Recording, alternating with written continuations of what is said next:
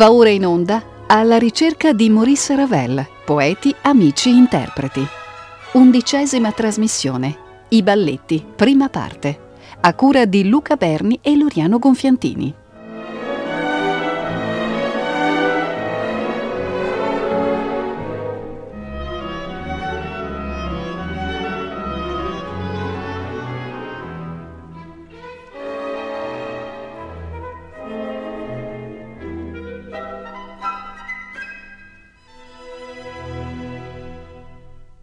Dedichiamo la puntata di oggi e la successiva alle musiche che Ravel compose o adattò da pezzi originali suoi o di altri musicisti per il balletto. Una forma di spettacolo che ebbe negli anni della giovinezza creativa e della prima maturità del maestro una profonda trasformazione e che, di conseguenza, godette di una straordinaria fioritura. Facile ricordare che prima della moda della musica afroamericana, Parigi, allora il più grande centro di attrazione e di produzione culturale, si ammalò della felice malattia della musica russa e dei balletti russi.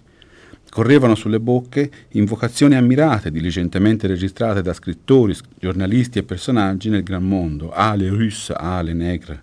Nomi come Diaghilev, anzi Serge Diaghilev, secondo l'adozione nobilitante e ammirata dei francesi, o come Václav Nijinsky, fanno parte della storia dello spettacolo, legato necessariamente a una ricchezza unica di creazioni musicali che hanno segnato il primo Novecento e accanto a questi nomi, tralasciando per ora quelli dei musicisti, i nomi leggendari di pittori, scenografi, costumisti, che rinnovarono il modo di fare scena, da Alexandre a Nicolas Benoit, da Baxt a Röhrig, da Marie Laurencin al grande Picasso. Detto questo, cercando di arrivare al cuore di una problematica non facile né ovvia, non possiamo trascurare il rapporto che Ravel ebbe non solo col balletto, ma col teatro musicale in genere, dopo i vertici della grande stagione ottocentesca negli estremi capolavori di Verdi e Wagner. Il panorama musicale in cui Ravel muove i primi passi è pesantemente segnato, semplificando, da due autori di grande personalità e successo indiscusso, Strauss per l'opera tedesca, Puccini per l'opera italiana.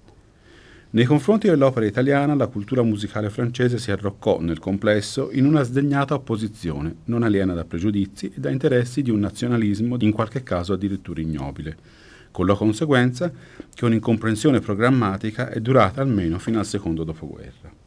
Naturalmente non mancano i distinguo. Ravel fu in questo senso tra gli ascoltatori più aperti e sensibili. Sono molte le testimonianze in proposito, ma quella di Manuel Rosenthal, allievo e fedele biografo del maestro, sono certamente le più attendibili. Ravel ammirava molto Puccini e, in più, apprezzava in lui un uomo che non aveva nessun partito preso. Non bisogna dimenticare che alla prima del Pierrot Lunaire Puccini era presente, partitura in mano. Di Tosca Ravel mi diceva di continuo, guardi com'è ben fatta, ed è vero che è ammirevole, perfetta di composizione, perfetta d'orchestrazione. Al pianoforte mi faceva notare com'era grande, al di là del libretto, l'impatto drammatico di una tale musica. Sono parole che fanno riflettere quelle riportate da Rosenthal. Intimamente Ravel vagheggiò sempre la composizione di un'opera teatrale, che nelle sue strutture drammaturgiche si inserisse nella tradizione, forse più italiana che germanica, anche se non fu insensibile al fascino di Strauss e di compositori francesi come Gounod e Massenet.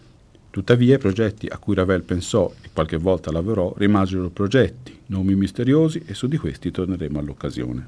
L'amore per il teatro musicale Ravel lo realizzò soltanto nel balletto e in due opere brevi, L'Air Espagnol e L'Enfant et le Sortilèges, capolavori assoluti, ma in un certo senso lontani dall'idea di teatro che ha più volte tentato il compositore. Ci risparmiamo di cercare le ragioni di un'impossibilità dolorosa, ma indubbiamente la malattia precoce che prima allentò e poi bloccò la capacità creativa del musicista ha in questo una parte determinante. Sono due le musiche per balletto che ascolteremo oggi, Ma Merlois e Valse Noble e Sentimental. Crediamo di fare cosa gradita agli ascoltatori dando come primo pezzo un estratto da Valse Noble Sentimental nell'edizione originale per pianoforte eseguito da Ravel stesso. Si tratta di una registrazione su rullo perforato fatta a Parigi nell'autunno del 1913.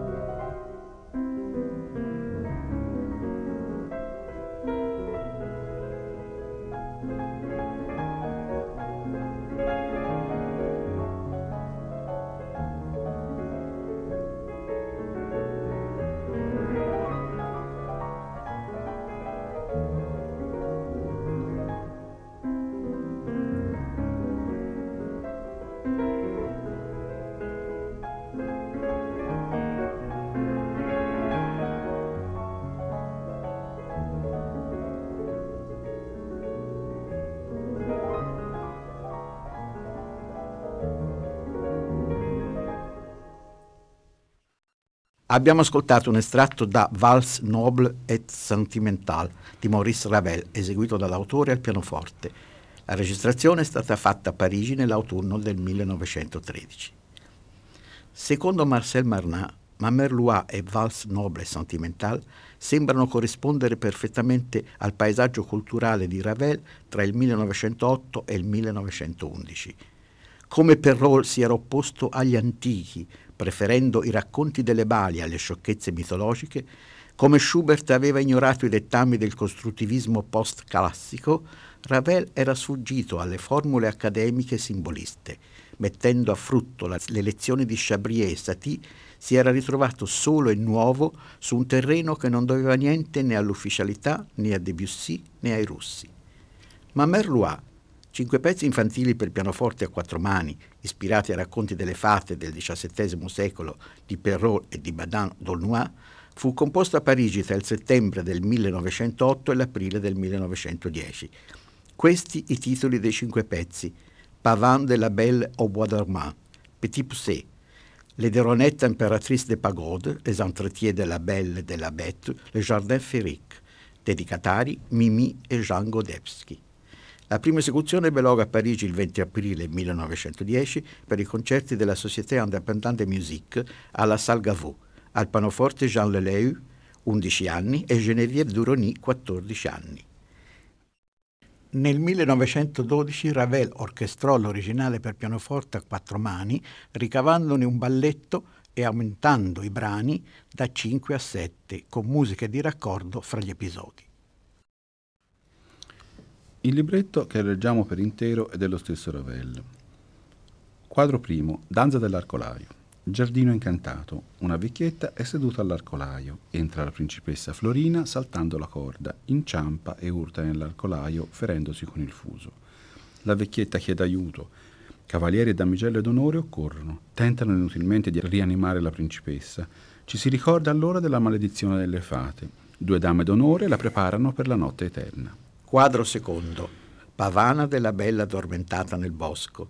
Florina dorme. La vecchietta ora in piedi, getta indietro il suo sordido cappuccio e rivela gli abiti sontuosi e i lineamenti fascinosi della fata benigna. Si presentano due negretti. La fata affida loro la custodia di Florina e il compito di dare svago al suo sonno.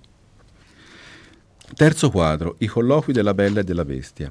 Entra la bella, prende lo specchio, si incipria. Entra la bestia, la bella lo scorge e impietrisce. Respinge con orrore le dichiarazioni della bestia che cade ai suoi piedi singhiozzando. Rassicurata, la bella si prende gioco della bestia con civetteria. La bestia si accascia, svenuta per la disperazione. Commossa da questo grande amore, la bella la rialza e le concede la mano. Ai suoi piedi ella vede ora un principe più bello dell'amore stesso, che la ringrazia di aver posto fine all'incantesimo. Quarto quadro, Pollicino. Una foresta. Si fa sera. Entrano i sette figli del taglialegna. Pollicino sbriciola un tozzo di pane, scruta intorno a sé e non vede case. I bimbi piangono. Pollicino li tranquillizza mostrando loro il pane che ha seminato lungo la loro strada. Si coricano e si addormentano. Passano gli uccelli e mangiano tutto il pane. Al loro risveglio i bambini non trovano più una sola briciola e si allontanano tristemente. Quinto quadro, le Deronette, imperatrice delle pagode. Una tenda drappeggiata alla cinese. Entrano pagodini e pagodine, danze. Appare le Deronette vestita come una cinese di Boucher. Serpentello verde sale amorosamente al suo fianco, pas de deux, poi danza generale. Quadro sesto. Il giardino incantato. L'alba, canto di uccelli, entra il principe fascinoso guidato da un amorino. Vede la principessa dormiente. Lei si sveglia contemporaneamente a levarsi del giorno. Tutti i personaggi del balletto si stringono intorno al principe e alla principessa uniti dall'amore. La fata benigna si alza e benedice la coppia. Apoteosi. La gentile ingenuità della trama raveliana, destinata ai bambini Godebski, è commovente, anche se nasconde in sé qualche lieve traccia di amaro, la sconfitta di Pollicino da parte degli uccelli che gli beccano le briciole di pane, la civetteria settecentesca della Bella.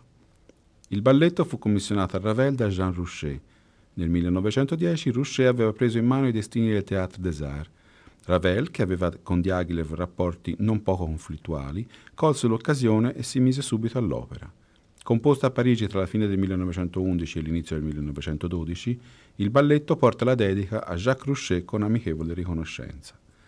La prima esecuzione in Mamerlois ebbe luogo a Parigi il 28 febbraio 1912 al Théâtre des Arts, più tardi Hébertot, scene e costumi di Jacques Trésat, coreografia di Jean Hugard, direttore d'orchestra Gabriel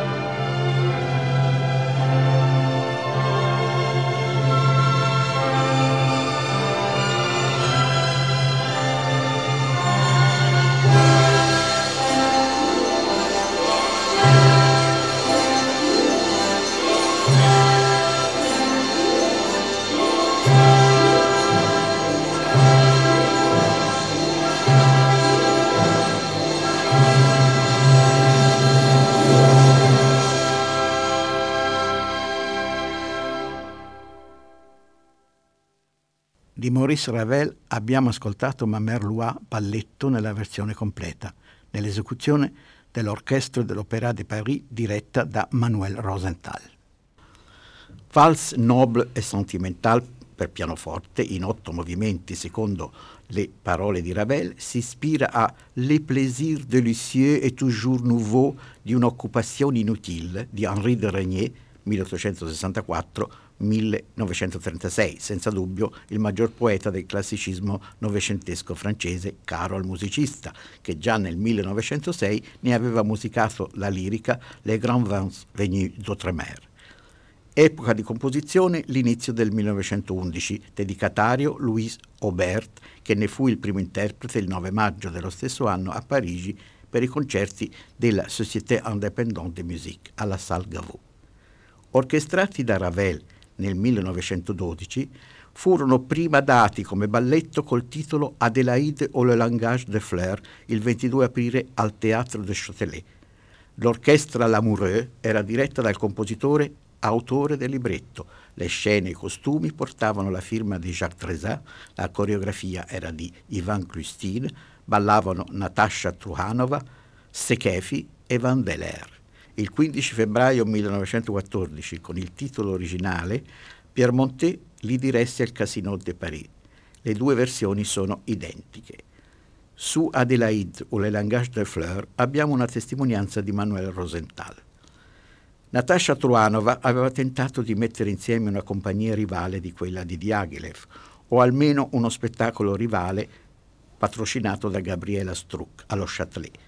Ravel, già ostile al comportamento di Diaghilev, aveva accettato, malgrado un tempo molto breve, 15 giorni soltanto, per orchestrare i Vals Noble. Sui difficili rapporti di Ravel con Diaghilev torneremo nella prossima puntata. Passiamo ora alla lettura del libretto di Adélaïde ou le langage de fleurs, libretto approntato da Ravel. Parigi 1820 circa. Nel palazzo della cortigiana Adélaïde, un salotto nel gusto del tempo, sul fondo una finestra che dà su un giardino, ovunque tavolinetti che reggono vasi colmi di fiori.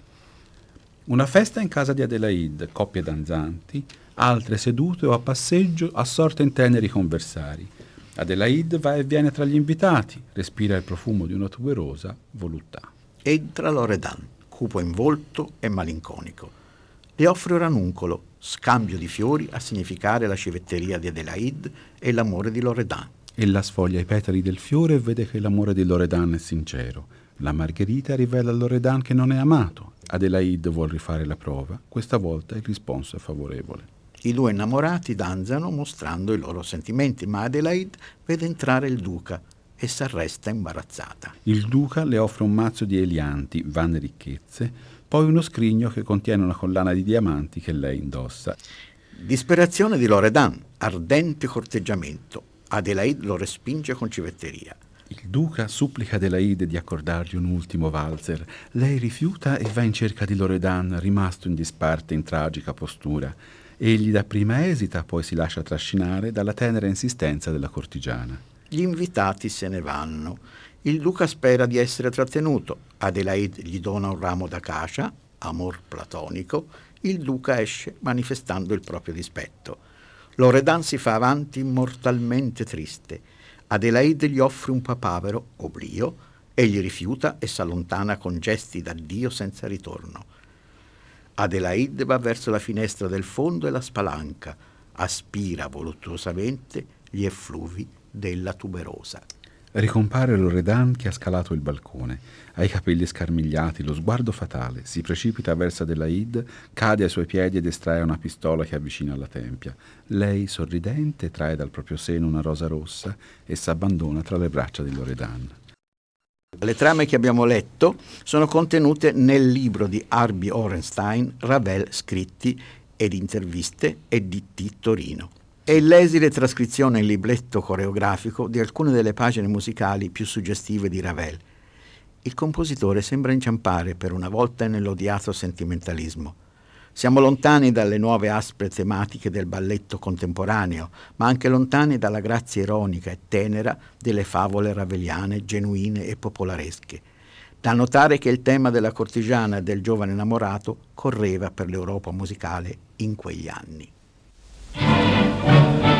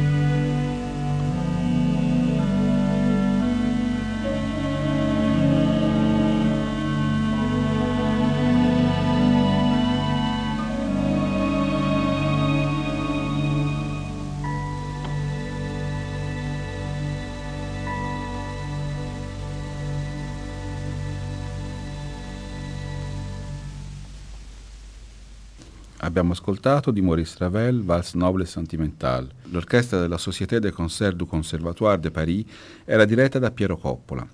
La registrazione effettuata a Parigi alla Salle du Conservatoire il 5 febbraio 1934.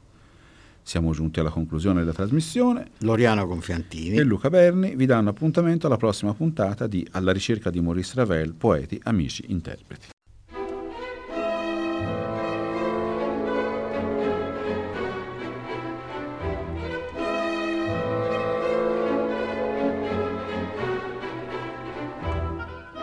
Abbiamo trasmesso Alla ricerca di Maurice Ravel, poeti, amici, interpreti. Undicesima trasmissione. I balletti parte prima. A cura di Luca Berni e Loriano Gonfiantini.